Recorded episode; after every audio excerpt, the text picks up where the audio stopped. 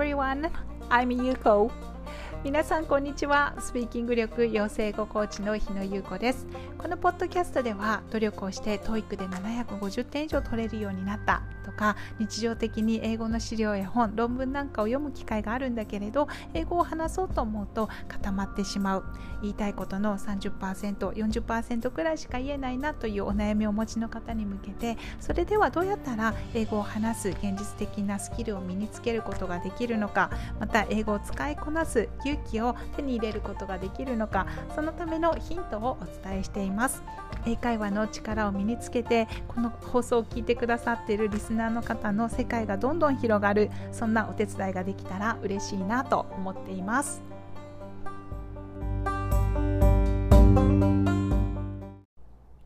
エピソードに入る前にお知らせがあります。ただいま電子書籍、トーイック 講師だった私がじゅうななねんかかって見つけた英語を焦らずスムーズに話す方法を無料でプレゼントしています。メルマガ講座、こちらも無料なんですけれども、こちらに登録をしてくださった方に向けて現在無料でプレゼントをしております。で、この電子書籍は、えっと、私は トーイック 講師をしていたんですが、とっても英会話が苦手 で, でそこから英語を焦らずスムーズに話せるようになるまでにはじゅうななねん以上時間をかけてしまいました。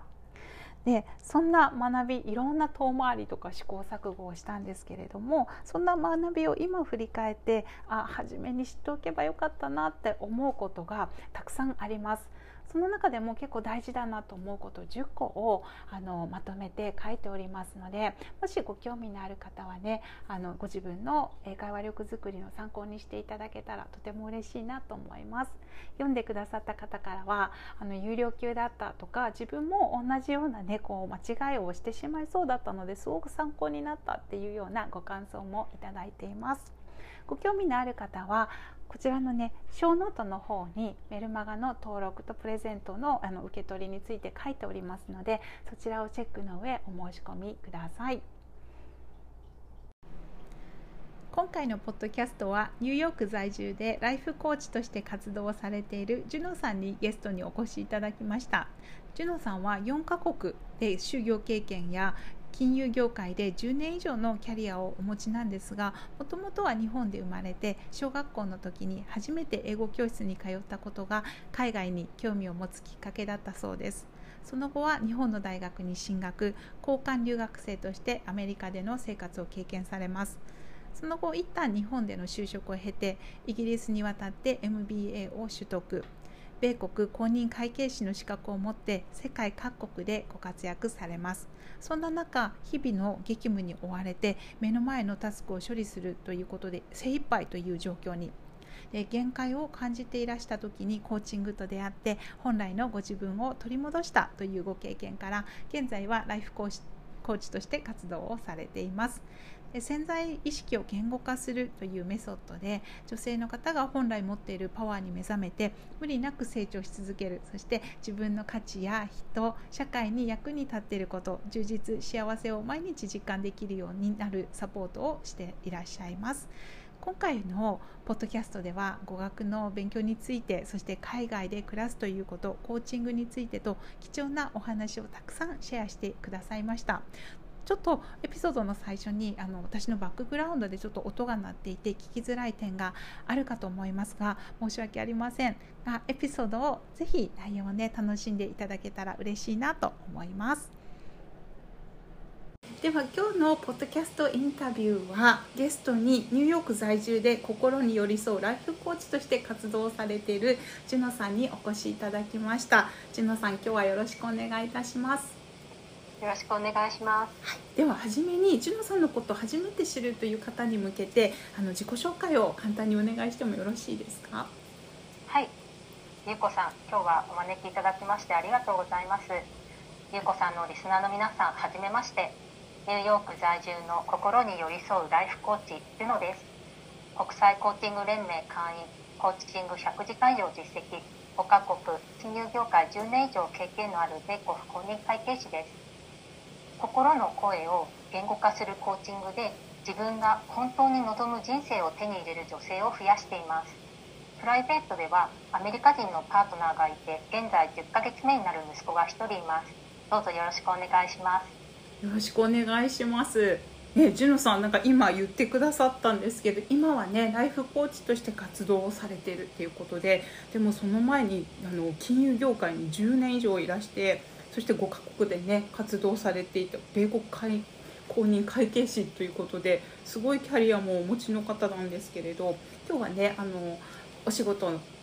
あの金融業界で働かれていた時のお仕事のこととか、現在のお仕事についてお話を伺っていきたいと思います。でまずはじめに、ジュノさんが海外に興味をお持ちになったきっかけについて教えていただいてもいいですか？はい、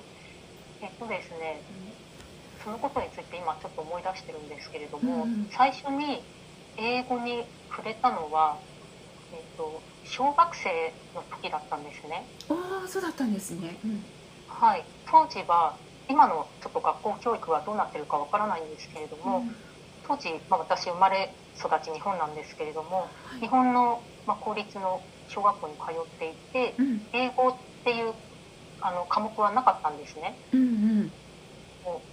あの最近母に、うん、あの聞いて、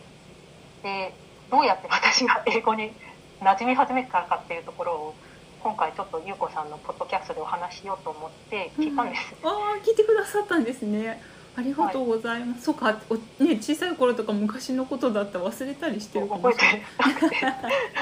くてそしたら、うん、あの家の近くに、うん、えーと、ちょっとどの会社かわからないんですけれども、英語教室ができて、えー、でもちろん当時はあのインターネットとか何にもないので、うん、こう一軒一軒訪問販売っていうんですかね、はいはい、してきた人がいて、うん、で家に来て、あのお子様の英語の教室ありますけれどもどうですかみたいな感じで、勧誘っていうんですかね、はいはい、そういうのが来たらしくて、でそれでスパで聞いてたのか分かんないんですけれども、うん、私が興味を持ったみたいで、うん、でそれで近くの英語教室に通い始めたんです。そうだったんですね。じゃあもう日本でお育ちになって、で日本の小学生時代に教あのそうね教室に通い始めたっていうことだったんですね。そうなんです。でそれがおそらくきっかけで、うんうん、小学生高学年の頃にはもうすごく海外に興味があって、うん、それでこう帰国子女の人とかいるじゃないですか、うんうんはいはい、で小学校でも、まあ、当時あんまり本当にいなかったんですけれども、うんうん、ひとりくらいいて、うん、今でもちょっとすごい覚えてるんですけれども、うん、ニューヨーク、ニューヨークじゃなくてロンドンですね、うん、ロンドンにいちねんくらい行って帰ってきたっていうあの同級生がいて、あ、そうだったんですね、その子の、うんはい、お話とか、うん、その親御さんにこういろいろとお話を聞くのがすごい楽しみにしていたっていうことを覚えています。えーやっぱりね、小さいお子さんだったらその外国の生活のお友達のから聞くって結構大きな体験だったのかもしれないですね。そうですね。なので最初は何が、うん、何が気になったのかわからないんですけれども、うん、英語に興味を持って、うん、でその延長線上で海外に興味を持つようになったってことですね。はい、えー、じゃあそこからね、あのアメリカまあ、ごかこくその後いろいろ行かれるんですけど、まあ、海外で金融業界とか米国公認会計士とかお仕事されるわけですけど、そこからどのようにしてこう海外の第一歩を踏み出されたんですか？やはり一番最初の一歩は留学ですね、うん、あ、そうだったんですね、うんうん、私の家庭は私以外英語を話せる人いなくて、うん、私の両親も特にこう海外に行ったことがあるとか海外に興味があるとかそういう人ではなくて、はい、兄弟も特にそういうのなくて、なぜか私一人だけ英語と海外に興味があって、うん、っていう家庭で育ったので、えー、自分の知ってる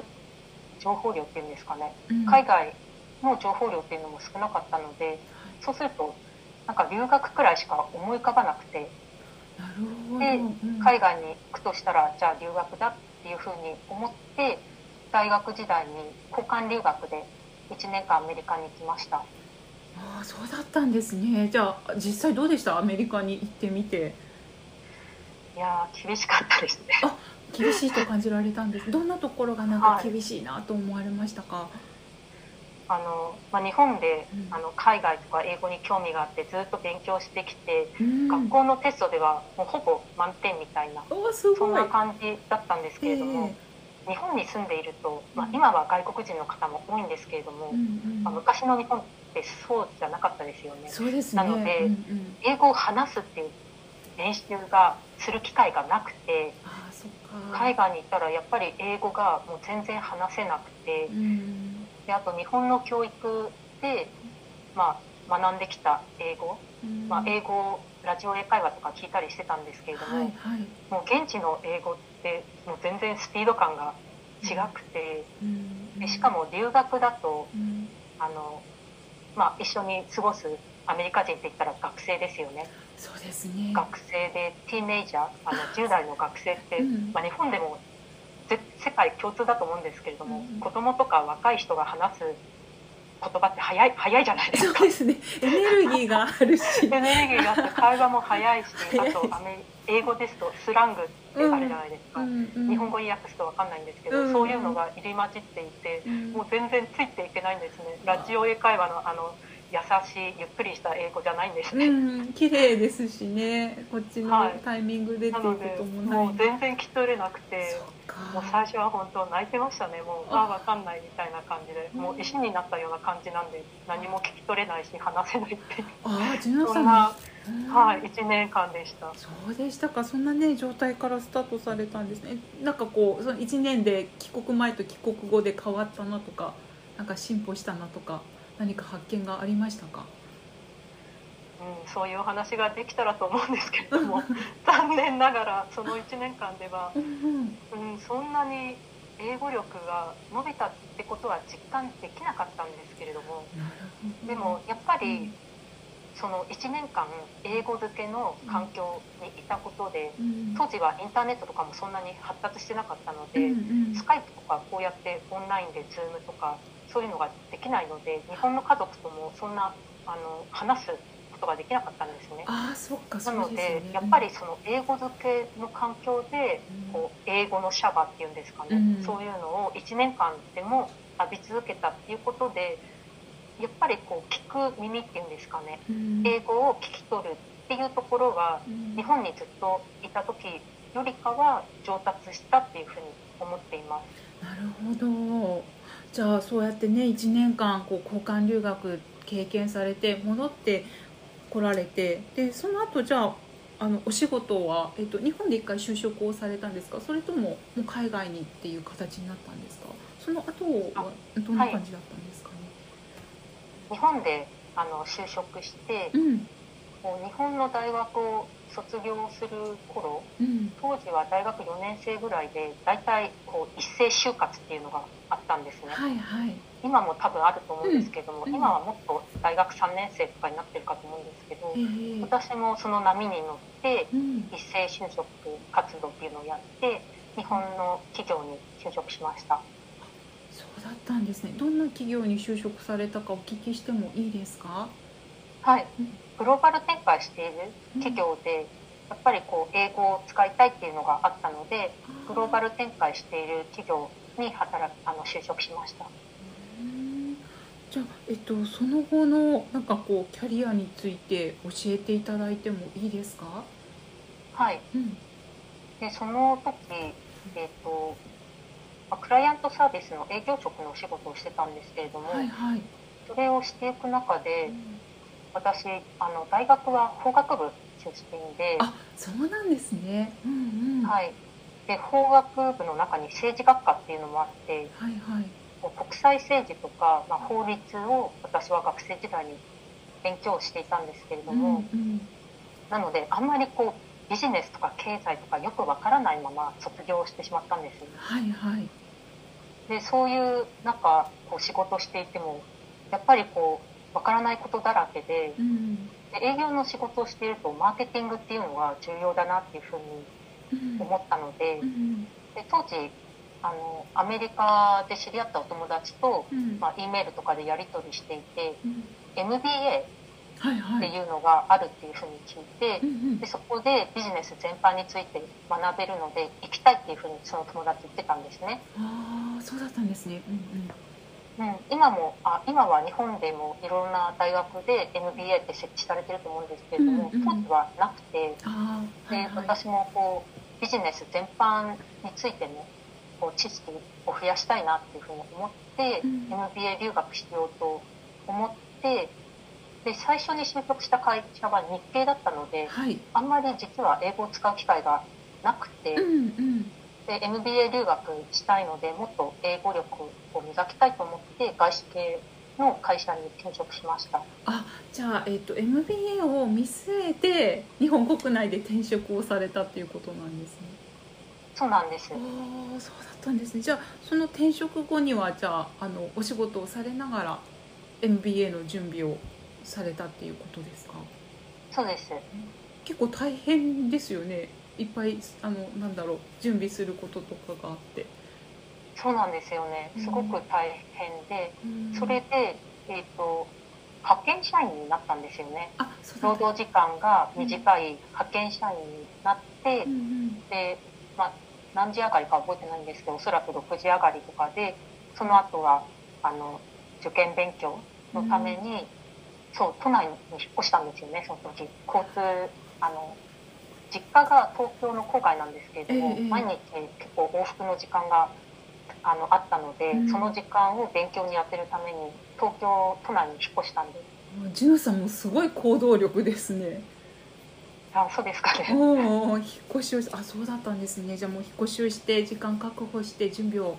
されたんですね。なんかね、受験勉強、はい、エムビーエー をこう目指していらっしゃる方、あのご相談を受けたりとかお話を伺う機会も あのあるんですけれど、やっぱりね本当にすることがいっぱいあるし、お仕事と両立があったりとか、まあ、ご家庭のことと両立あってすごい辛いし心が折れそうっていうことをねあの相談してくださる方もいらっしゃるんですけど、Junoさんはなんかその、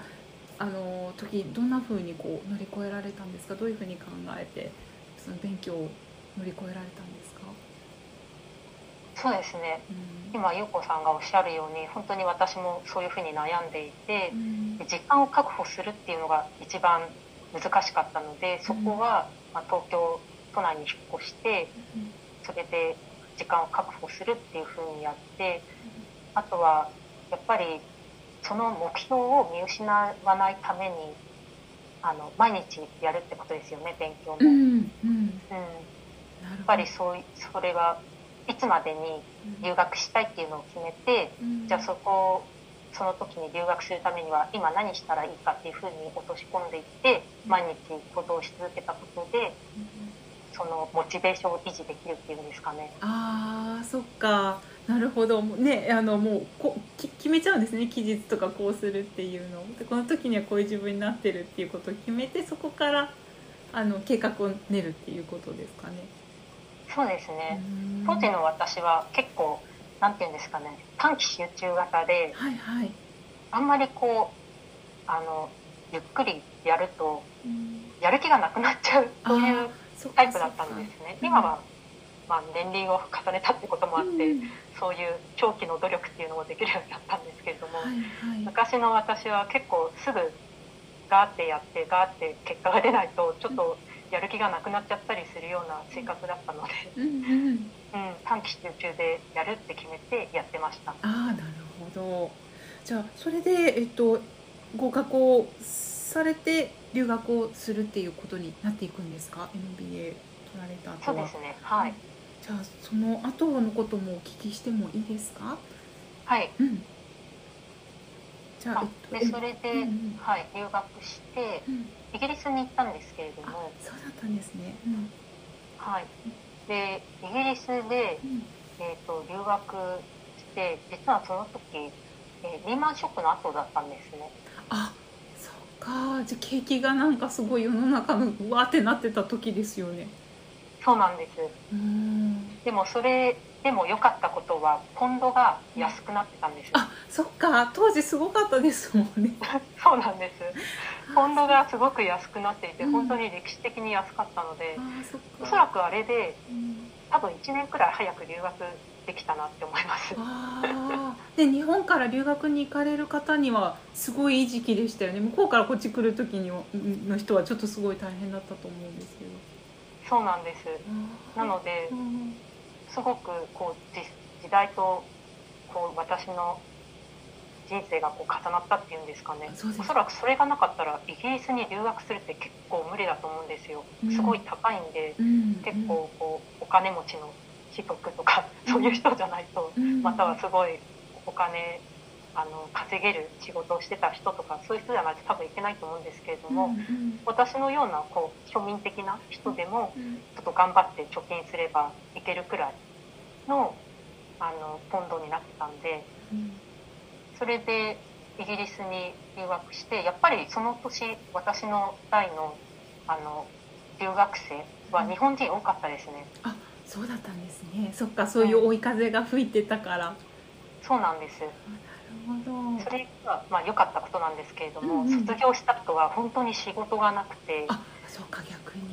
そっかそっか。そうなんです、うん、もう会社も人材活動してるような時で、うん、新しい求人とかも全然なくて、うん、私の同級生も本当に卒業した後いちねんとか仕事なかった人いたんですね。あ、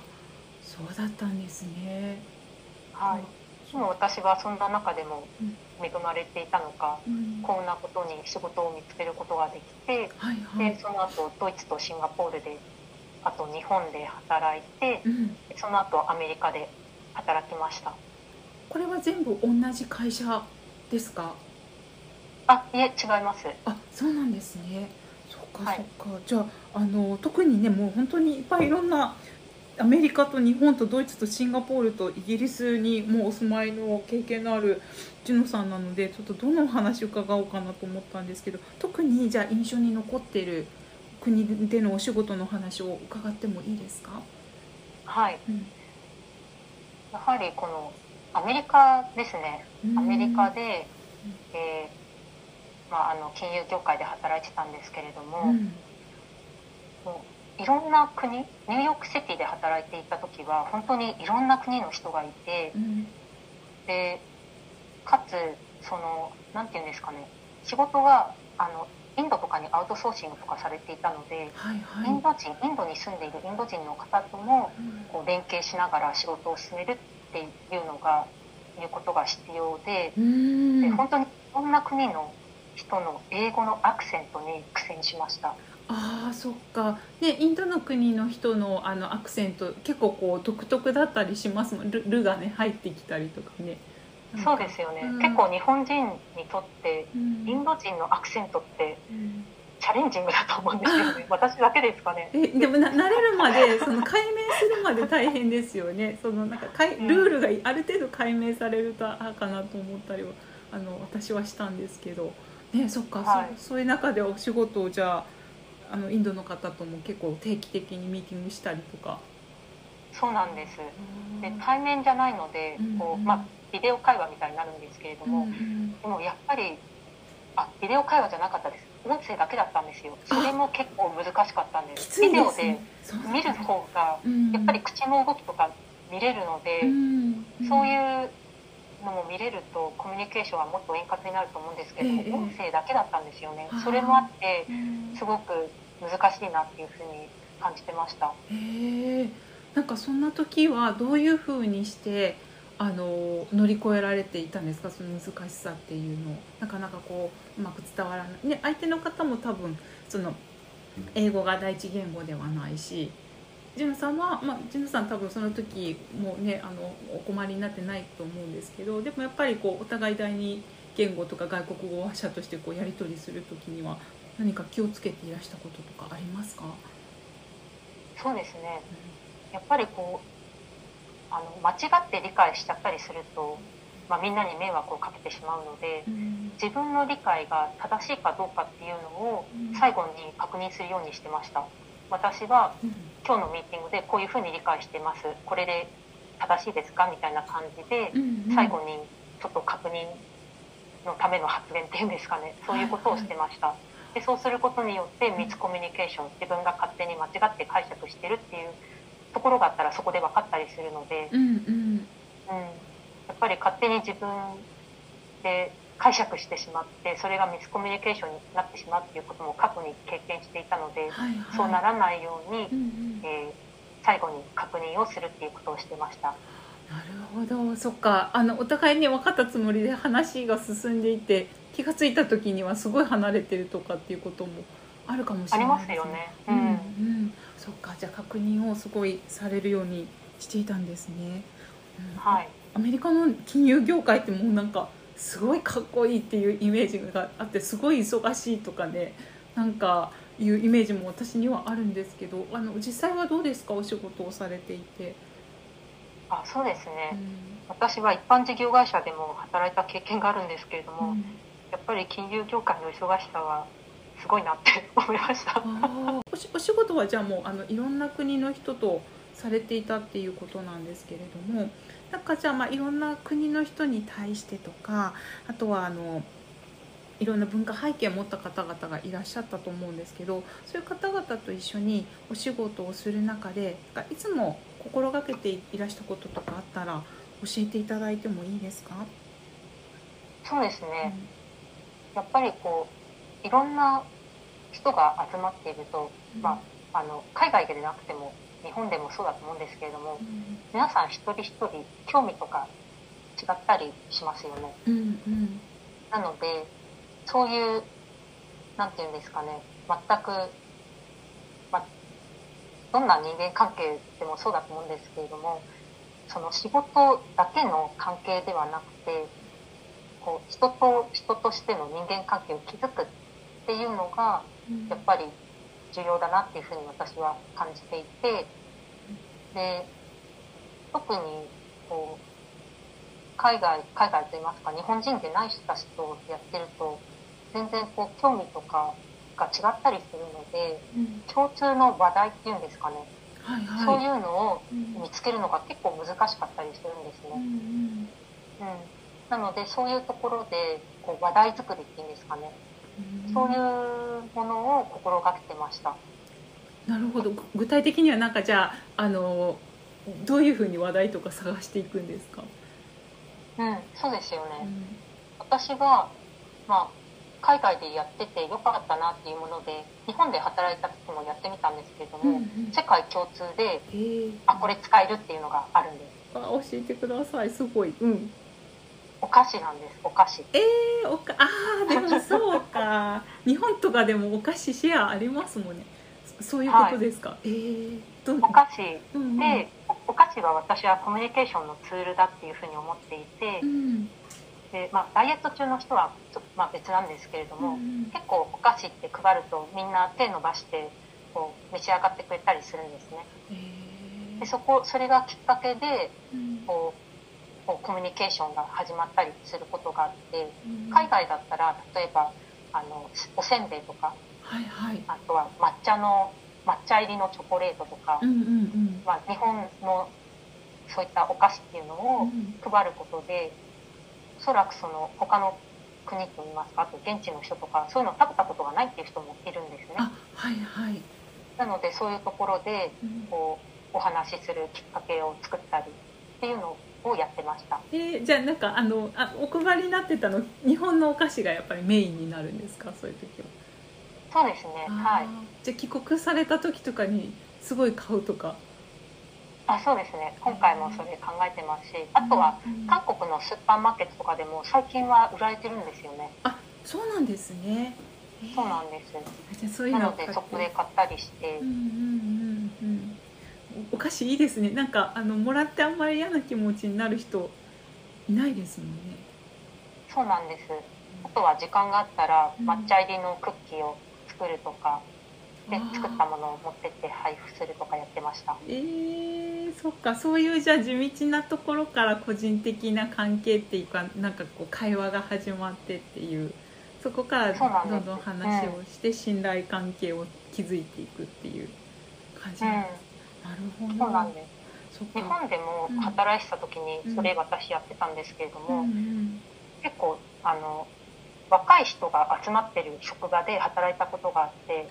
はい、やっぱりこうもう一回りくらい若い人と一緒に仕事すると、うん、なんかこう興味の対象とかが全然違かったりして。ああそうですよね、うん、なので共通の話題とかが見つけな、見つけにくかったりするんですけれども、はいはい、お菓子っていうのは年代とか超えて、うん、こうみんなでこう笑顔になりながら、うん、コミュニケーションっていうのができるものなので、うん、お菓子は本当に私はそうですね、おすすめしてます。ああ、いいですね。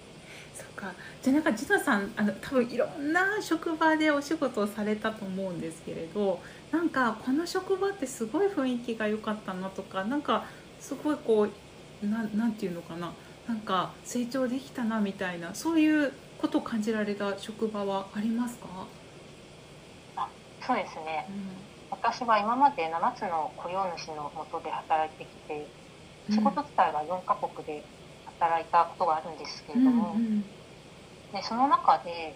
自分の周りの人の幸せな職場の共通点っていうのが分かったんです。あ、それも教えてほしいです。 ど, どんなものだったんですか？そういう職場にいる人は、うん、自分と周りの人を、うん、の幸せをこう願ってる人なんですね、うん、どういうことかっていうと、うん、仕事だけではなくて、うん、こうプライベートのところとかもこう日常会話でできるような、こう発言しやすいような職場うーんで、協調的な人が多い職場。あ、相手と合わせるっていうこと、合わせるっていうかな、こう な, なんていうのか、ハーモニー築いていくみたいな感じの人っていうことですか？そうです、うん、ハーモニーを築く、そういうマインドセットの人が集まってる職場はやっぱりこう発言も多いんですよね。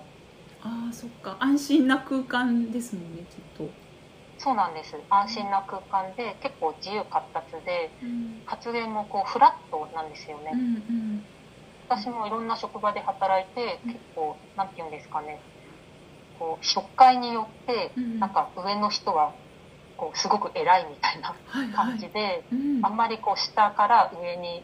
こう物を申し立てるのが難しい職場とかも経験したんですけれども、うんうん、私自身幸せで、一緒に働いている人も幸せそうで、うん、で自分自身成長したなって感じられる職場は、うん、やっぱりそういうフラットな関係で、うん、コミュニケーションが円滑、うん、そういう職場だと、まあ、いろんな人が自分がいいって思うものをこう言ったりするので、はい、こうクリエイティブなんですよね。ああ、そっか、新しいものが、新しい意見とか考え言いやすいから。そうなんです、なるほど、そっかそっか、それ素敵ですね。そういうところだと、うん、やっぱりこう既存の枠組みにとらわれない、うん、あの発言とかがあったりして、うん、でそういうものを、まあ、上の人とかも救って、うん、じゃあそれやってみようみたいな話になったり、うん、あとはそうですね、みんなで一緒に成長したいっていう人が集まってる、そういうところだと、うん、誰かがやりたいって言ったら結構周りの人も応援してくれたりするんですね。それいいですね、なんかね。そうなんです、うん、そうするとその人自身も成長するし、それが組織全体の成長につながるんですね。うーん、なんかどんどん上にこう上昇していくっていうかね、組織全体がこう良くなっていくイメージですね。そうなんです。Junoさん、それは ど, ど, どこでご経験されたんですか、そのなんかお仕事場は。あ、そうですね、うん、それが日本でもありましたし、うんうんうん、アメリカでもそうでしたね、うん、あ、そうか、じゃあ国とかではなくて。あ、国とか関係ないですね、うん、あ、そっか、それはやっぱり組織のカルチャーで、うんうんうん、国は関係ないと思います。なるほど、そっか、だってね、日本でもいろん な, なんか文化的な背景を持った企業があって、めっちゃトップダウンのところもあれば、一緒にやっていこうっていうところもあるし、 そ, うか、そういうのは各国にきっとあるんでしょうね、うん、そっか、素敵ですね。じゃあちょっと話は戻るんですけれど、えっと、はい、もうね、外国で、まあ、特にアメリカのことをちょっと中心にお話を伺ってるんですが、もうね、言葉ができてきっと当たり前の世界でお仕事をされていたと思うんですけれど、あのJunoさんがこう金融業界でお仕事をされた時に、英語でなんか困られたりとか、工夫されたり、力をつけるために努力されたこととかありますか？そうですね、うん、仕事してる中で、うん、こう英語を勉強するっていうことはなかったんですけれども、うんうん、もうそのせ英語の生活圏にいるので、うんうん、でも、うん、ちょっとお答えになるかわからないんですけれども、はい、やっぱり日本で、うんまあ、独学なんですけれども、うん、こう英語のディクテーションっていうんですか、はいはい、こうラジオ英会話とか聞いてそれを自分でこう話す、うん、訓練をしたっていうのがやっぱりベースにあって、うん、それがあるからこそ海外で仕事をしている時にも、うん、こう英語でこう話せる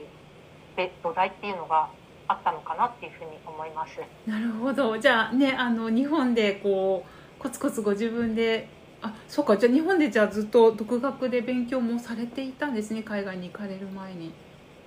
そうですね。やっぱり日本で生活していると、うん、英語を話す機会がすごく少ないので、うんうん、そこはまあ自分で家でディクテーションとかして補ってたんですね、うんうんうんうん、でやっぱりその土台があるからこそ多分海外で生活といいますか、うん、生活したり仕事している時にも英会話っていうのができたんじゃないかなっていうふうに思います。なるほど。そっか、土台部分って必要ですもんね。それをこうしっかり作ってるからこそ、なんかそこの上にどんどんどんどん新しい言葉とか単語とか乗ってうまく回せるようになっているっていう感覚ですかね。じゃあ、うん、そうですね。やっぱりこうじゅう代とかにじゅう代とかで海外にいちねん以上、最低いちねんは必要だと思うんですよね、うん、いちねん以上け住む経験があると、うん、おそらくこう、うん、耳から慣れて話せるようになると思うんですけれども、うん、なるほど、私は、うん、あの海外の留学したのもにじゅう代後半とかだったので、うんうん、でそんなに長期とかがっつり滞在するっていう経験がなかったので、うんうん、耳で聞いてすぐ口から出るっていうそういうレベルの英語まではちょっといかなかったんですね、うんうん、なのでそこは自分であのディクテーションとかして補ってたっていう感じです、うん、なるほど。そっか。じゃあ、 あの留学に行かれて、交換留学に行かれた後にそれをずっとされてたっていうことですね。はい。すごいすごい、ありがとうございます。なんかその、ね、英会話力のこう土台を作る秘密を教えていただけたので、なんか、ね、もしも、ね、あの今悩んでらっしゃる方、ぜひ参考にしていただければと思います。じゃあちょっとね、いろんなあのお話を伺ったんですけど、現在はあのJunoさんはニューヨークにお住まいで、ライフコーチとしてのお仕事をなさっているので、そのお仕事についてお聞きしてもいいですか？はい、ありがとうございます。じゃあまずきっかけから教えていただいてもいいですか？はい、私があの エヌエルピー コーチングに出会ったきっかけは、うんうん、私自身が流産したことだったんですけれども。そうだったんですね、うん、で当時こう気持ちがすごく落ち込んでいて、うつ、うつみたいな感じになっていて、うん、で自分で自分の心をサポートできるようになりたいと思って始めたんですね。うーん。でコーチングを続けるうちに、うん、こう下の方に沈まないで、まあ、いきなりポジティブっていうところまで持っていくのは難しかったんですけれども、うん、ニュートラルなところまで持っていくことができて、でその後の不妊治療っていうのも続けることができて、うん、でその後はそのポジティブっていうところまでいけるようになったんです。あ、じゃあ、えっと、コーチングの講座をあのあコーチについて、えっと、サポートしていただいてたという感じですか？コー、コーチングの講座もご自分で受講されたりしていたんですか？はい、両方やってました。あ、両方やってたんですね。そっかそっか。でだんだんじゃあ自分の、え、どうぞどうぞ、はい、ごめんなさい途中で。あ、いやいや、うん、でそうやって、うん、で最初はこう自分で自分の心をサポートできるようになりたいと思って始めたんですけれども、うん、コーチングをやっていて、その当初の期待通りのことが得られたんですけれども、さらにそのポジティブなところっていうのがあって、うん、でそこまでいけたんですね。でそれは当初の自分の期待していなかったこう副産物みたいなものだったんです。あ、そっか。だから、えっと、ネガティブなところがニュートラルになればいいなって思っていらしたけど、ポジティブまでいけたっていうこと、はい、そうなんです。コーチング始めたらすごく奥深くて、うん、でこう自分の心の声を聞いて、で自分と向き合うことで自分の価値観っていうのが明らかになって、うん、で今までいろんな人の他人の価値観とか、うんうん、または自分の思い込みとかがあって、うん、ちょっと歪んでた生活を送ってたってことに気づいて、うん、でそこで、まあ、自分の価値観っていうのを明らかにしてそれに沿った日常生活っていうのが送れるようになってから日々の幸福感が高まったり心の底からやりたいこととか使命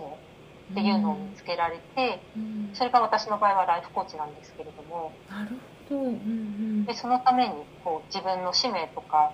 自分が本当に価値を感じることをやる、そういうふうに生きられるようになって日々の充実感が高まったんです。でこう周りの人とか環境が変わらなくても自分自身が変わる自分自身が変わるというかこう本来の自分を取り戻すことで私自身の人生が大きく変わって本当に望む人生っていうのが送れるようになったんです。うーん、なんか価値観ってこう自分で分かってるようで意外と分かってないことが多いような気がするんですけど。そうなんですよね。そうなんですか。うんうん、やっぱりこう、うん、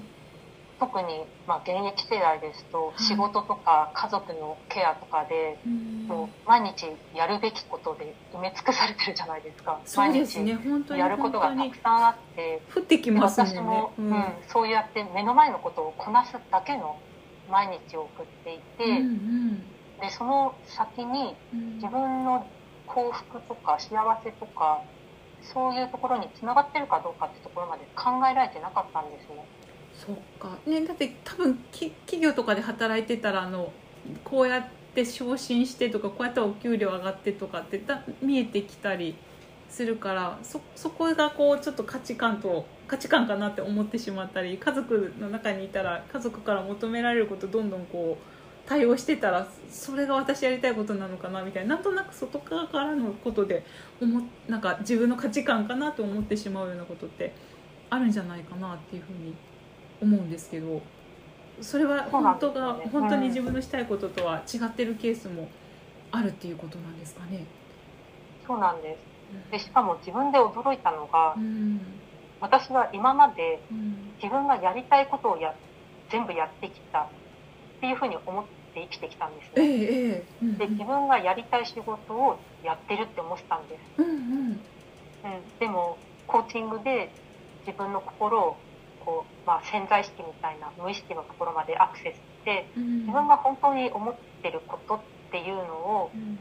こう言語化っていうんですけれども、うんまあ、言葉に出したり書いたりすることで、うん、本当はそうじゃないっていうことに気づいたんですね。これも驚きでした。私は今までやりたいことができてるって思ってたんです、うんうん、でもそれが自分、自分の本当の幸せとはつながってないで、あとは私はあの子供が欲しいって思っていたので、うん、ライフステージが変わると今の仕事その時やってた仕事ではそのライフステージって合わないなってことにも気づいたんですよね。ああ、そっかそっか。そのね時期によって大事にするものも変わってきたりしますもんね。そうなんです。そうか、うん、なので価値観っていうのは、まあ、大きなところはおそらく一生変わらないと思うんですけれども、うんうん、ライフステージによってその時々に大切にしたいことって変わってくると思うんですね。あ、そっか、うんうん、なのでそういうものを定期的にチェックするってことが大切だと思います。なるほど。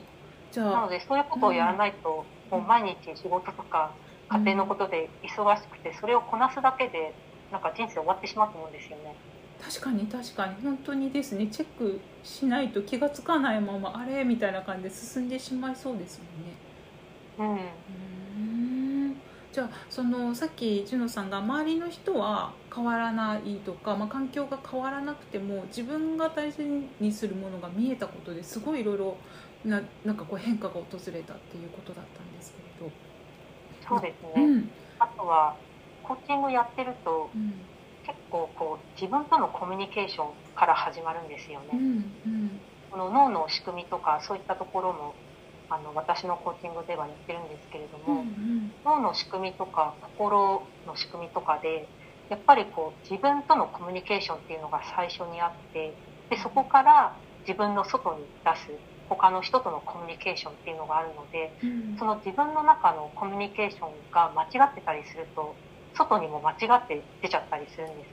ああ、そっか。だから自分との会話がえにエラーがあるとそれがベースになってるから外ともうまくいかないっていう感じなんですかね。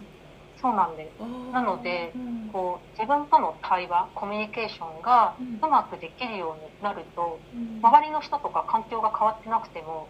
外とのこのエラーといいますか、まあ、ミスマッチみたいなのが出てこなくなるので、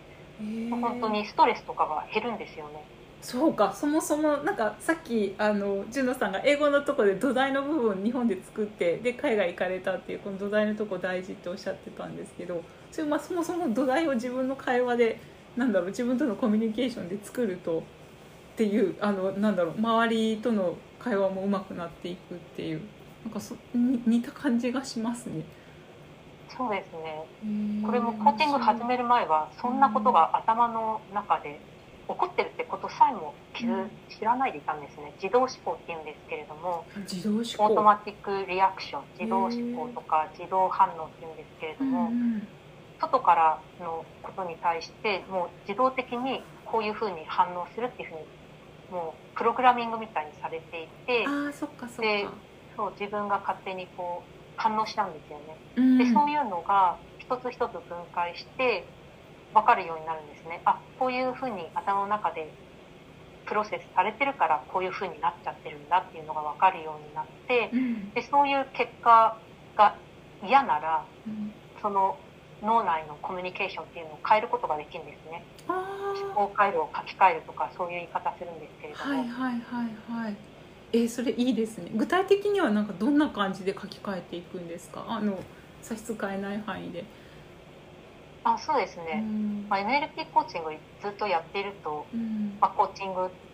で自分でできるようになっていくんですけれども、うんうん、やっぱりコーチとのコーチとの対話で、うん、自分では思いつかない角度からの質問っていうのを知ってもらうことで、はいはい、そういうのが出てきたりするんですね。やっぱりこう自分を客観視するのって難しいんですよね、うん、どんなコーチの方も言ってるんですけれども、うんうん、なのでコーチにもコーチってついてるんですけれども、はいはい、よく聞きますね。コーチングされてるからこそコーチつけてらっしゃるっていうことをね、うんうん、やっぱり、まあ、ある程度のことは自分でもできるようになるんですけれども、うんうん、深いレベルだとやっぱり自分で気づくことって難しかったりするんですよね、うんうん、無意識のところまでアクセスしたりするのも、はいはい、自分自問自答しても出てこない答えっていうのはそれ以外の角度からの質問が必要だったりするんです。ああ、そっか。自問自答だったら問いももう結構もう自分のところでもそこがリミットになってしまうので、はいはい、あ、そういうそこを突破するためにはやっぱりそういうトレーニング受けてたりやってるコーチからの質問っていうのがあることで、うんうん、そこについてその問いについて考えることで自分では考えたことがないその思考回路っていうのが作られて、うん、新しい答えとか気づきを得たりできるようになるんです。なるほど。ちょっと話すとまどろっこしいんですけどね。いやいや、一回受けた方が多分早いと思うんですけど、体験した方がおそらく早いと思うんですけど、うん、なるほどなるほど。でもなんかあの普段自分が考えもしなかったとか質問をが降ってきたらそれに対して答えないとって思うから脳が動きますもんね。あ、そうなんです、面白い、うん、そっかそっか。じゃああのJunoさんのコーチングでもそういったことをこういろんな角度からこう質問をされたりっていうことも取り入れてらっしゃるんですか？そうですね、うんうんうん、はい。じゃあなんかあのJunoさんのあのコーチングの内容についてあの教えていただいてもいいですか？どんな方を対象にしていらっしゃるんですかね？そうですね、うん、やっぱりこう皆さん特に現役世代の方は仕事とか家族のケアとか、うん、目の前のことをこなすだけの毎日で、こう自分が本当に望む人生を送れてるかどうかとか、そもそも自分が本当に望む人生って何だろうとか、そういうことを考えられないで毎日過ごしちゃってる方がいらっしゃると思うんです、はい、でそういう方が自分の人生で本当に重要なことは何かっていうことを考えたりして、うん、でもっと充実した人生を送れるようになる、そういうものを手に入れたいっていうふうに思っている方にコーチングを提供しています。なるほど。これは女性の方が多いですか、受講されて。男性も女性もどちらも。そうですね、うん、はい。なるほど、わかりました。じゃあ、あのコーチングは、えっと、グループとかプライベートとか、なんかこう形態みたいなのありますか？えっと、今はプライベートコーチングをしてるんですけれども、うん、これからはグループコーチングもしていきたいというふうに思っています。なるほど。なんかあの私もコーチング、プライベートコーチングあの受けることが結構あるんですけれど、グループコーチングのあの良さみたいなのなんでなんかごめんなさい、プルプライベートのなんかいち対いちのコーチングってすごいこう想像がついて、おっしゃる通り本当に自分の枠がどんどん広がっていくっていう、こうイメージがあるんですけど、グループのコーチングの良さっていうのはどんなところにあると考えていらっしゃいますか？はい、今おっしゃられたように、うん、プライベートコーチングだとその個人一人の方に集中してやるので、うん、その方の枠をどんどん広げていけるっていう良さがあるんですけれども、うん、グループコーチングはやっぱりそのなんていうんですかね、グループ全体こう安心安全な環境で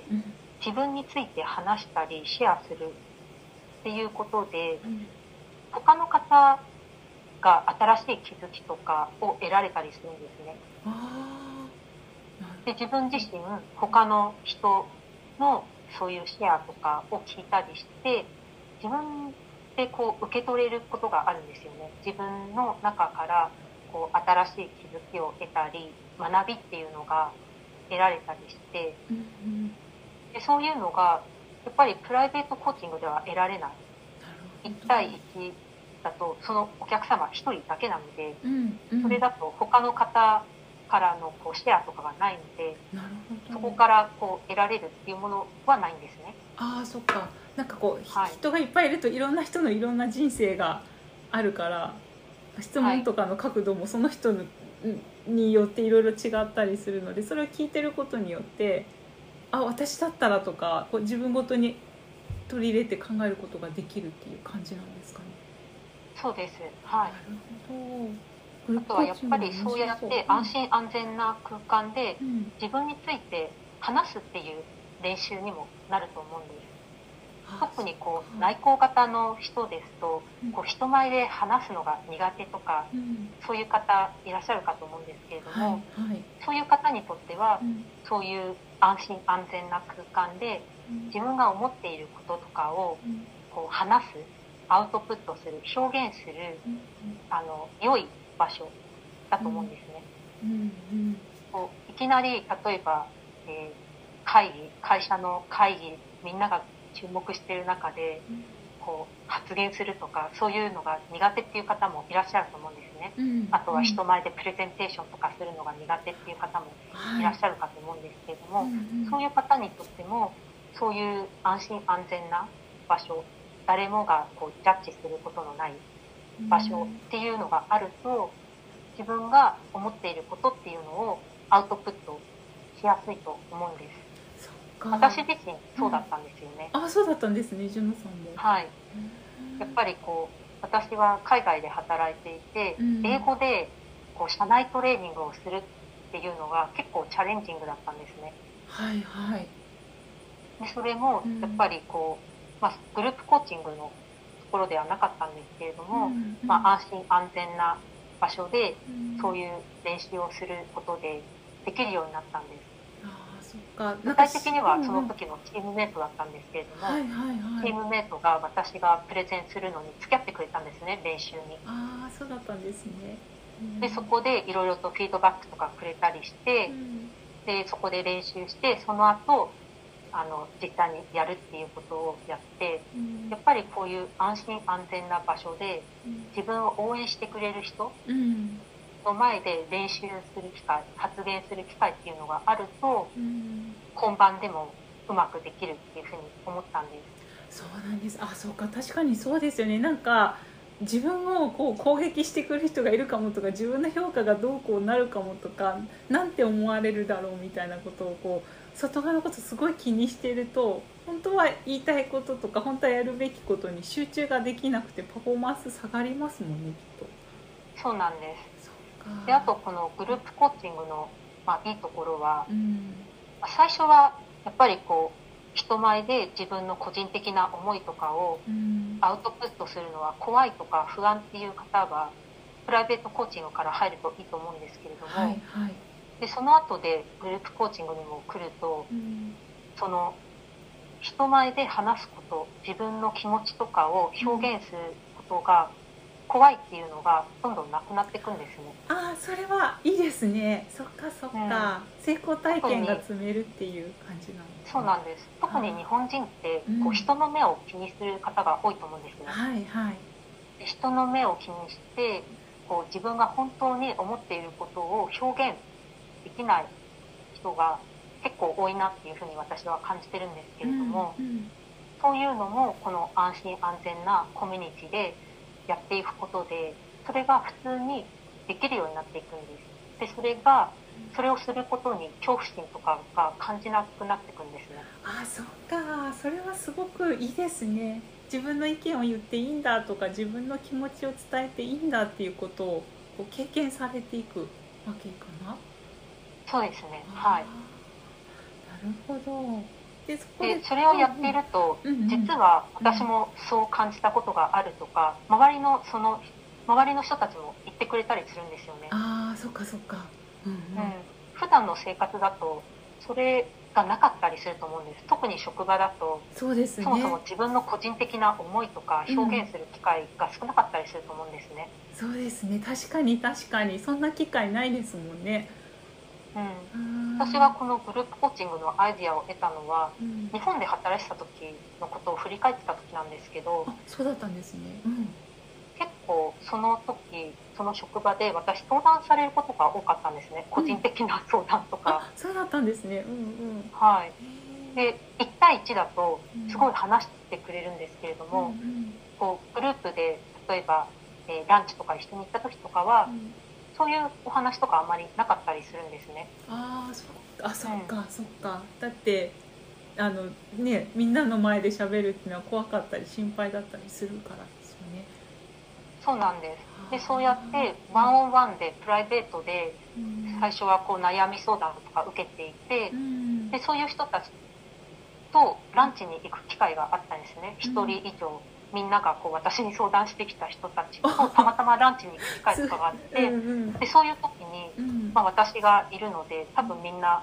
その一対一の感じで話したと思うんですね、はいはい、でそしたらその私に相談してきた人同士があ実は私もそう感じてたとかすごいオープンに発言するようになったんです、うんう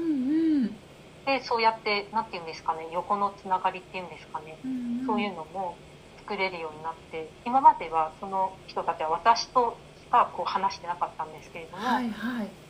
その横でもあ実は私も同じように感じてましたみたいな感じでこう気持ちを共有できたりして、うん、そうすると自分一人じゃなかったっていう安心感が得られるんですよね。そうですね、心強いですよね。周りにもきっと私を分かってくれる人がいるって思えたらなんか力が湧いてきますよね。そうなんですよね。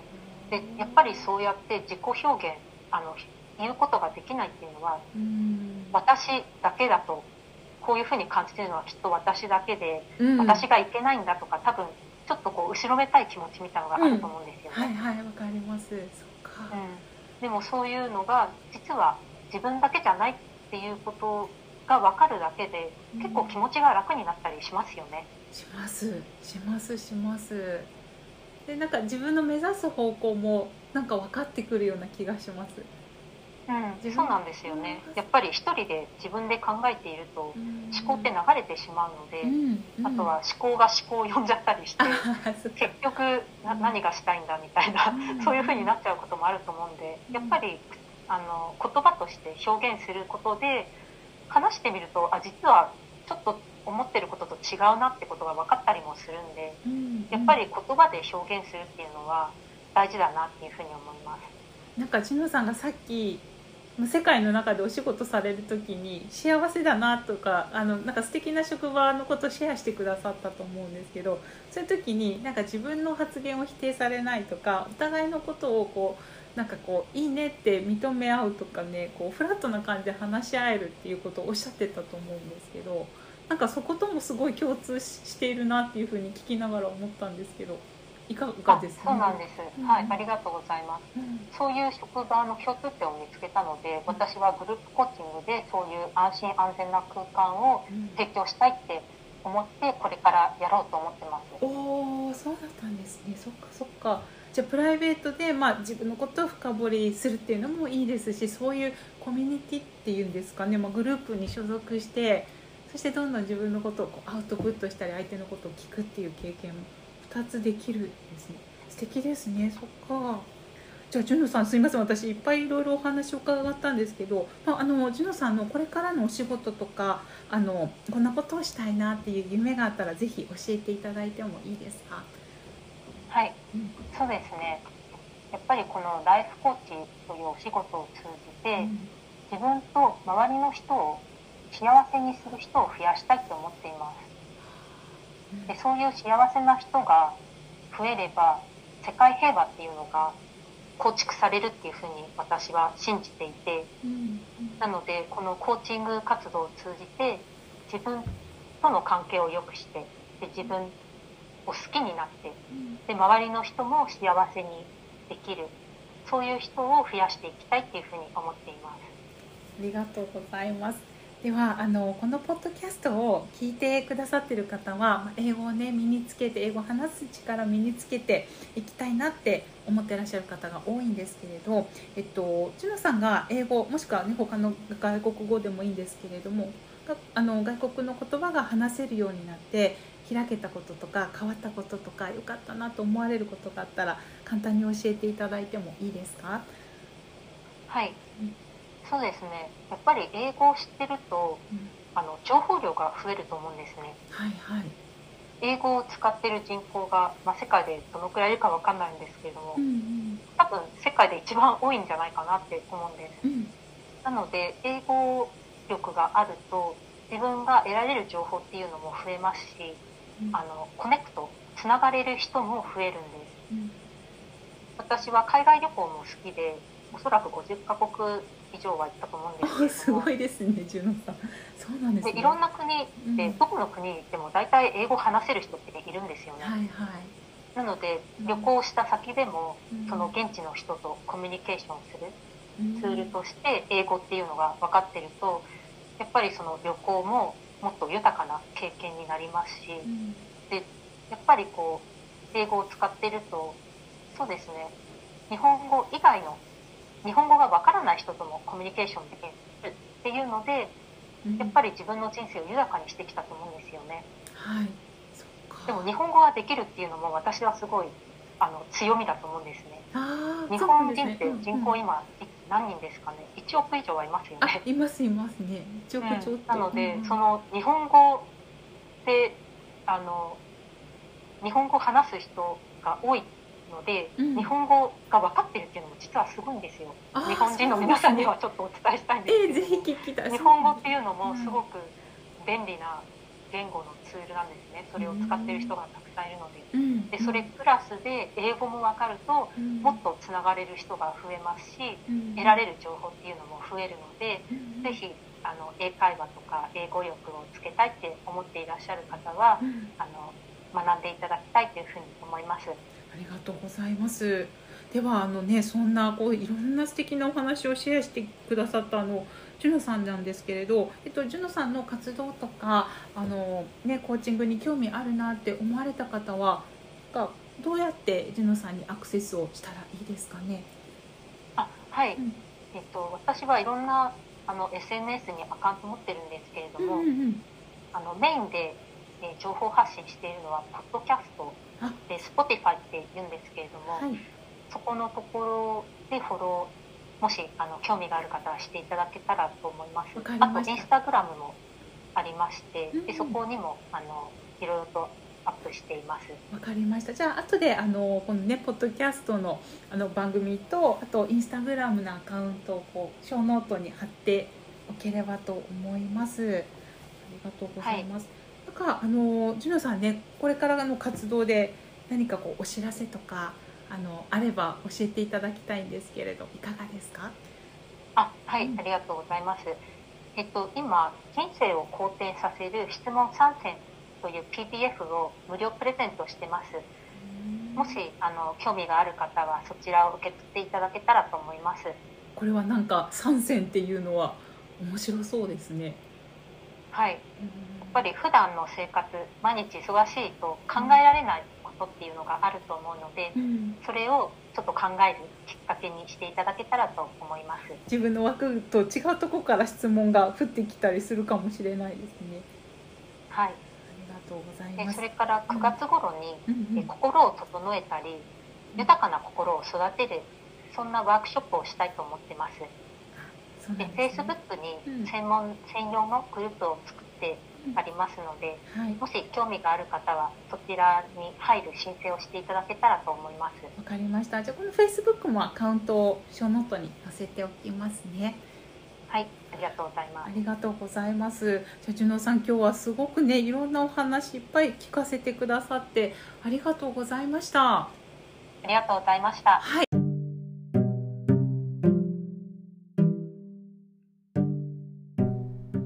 最後まで放送をお聞きくださり大変ありがとうございました。この放送があなたのお役に立ったなと思われたら、ぜひ配信登録や番組をお友達にご紹介いただけるととても励みになります。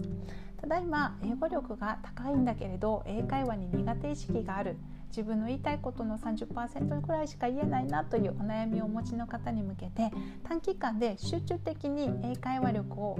身につける、そのためのプログラムを行っています。プログラムにご興味のある方はショーノートに詳細やまた体験カウンセリングのご案内を載せておりますので、そちらよりご確認お申し込みください。それでは最後までお聞きくださりありがとうございました。次回も放送でお会いできることを楽しみにしております。スピーキング力養成語コーチ日野優子でした。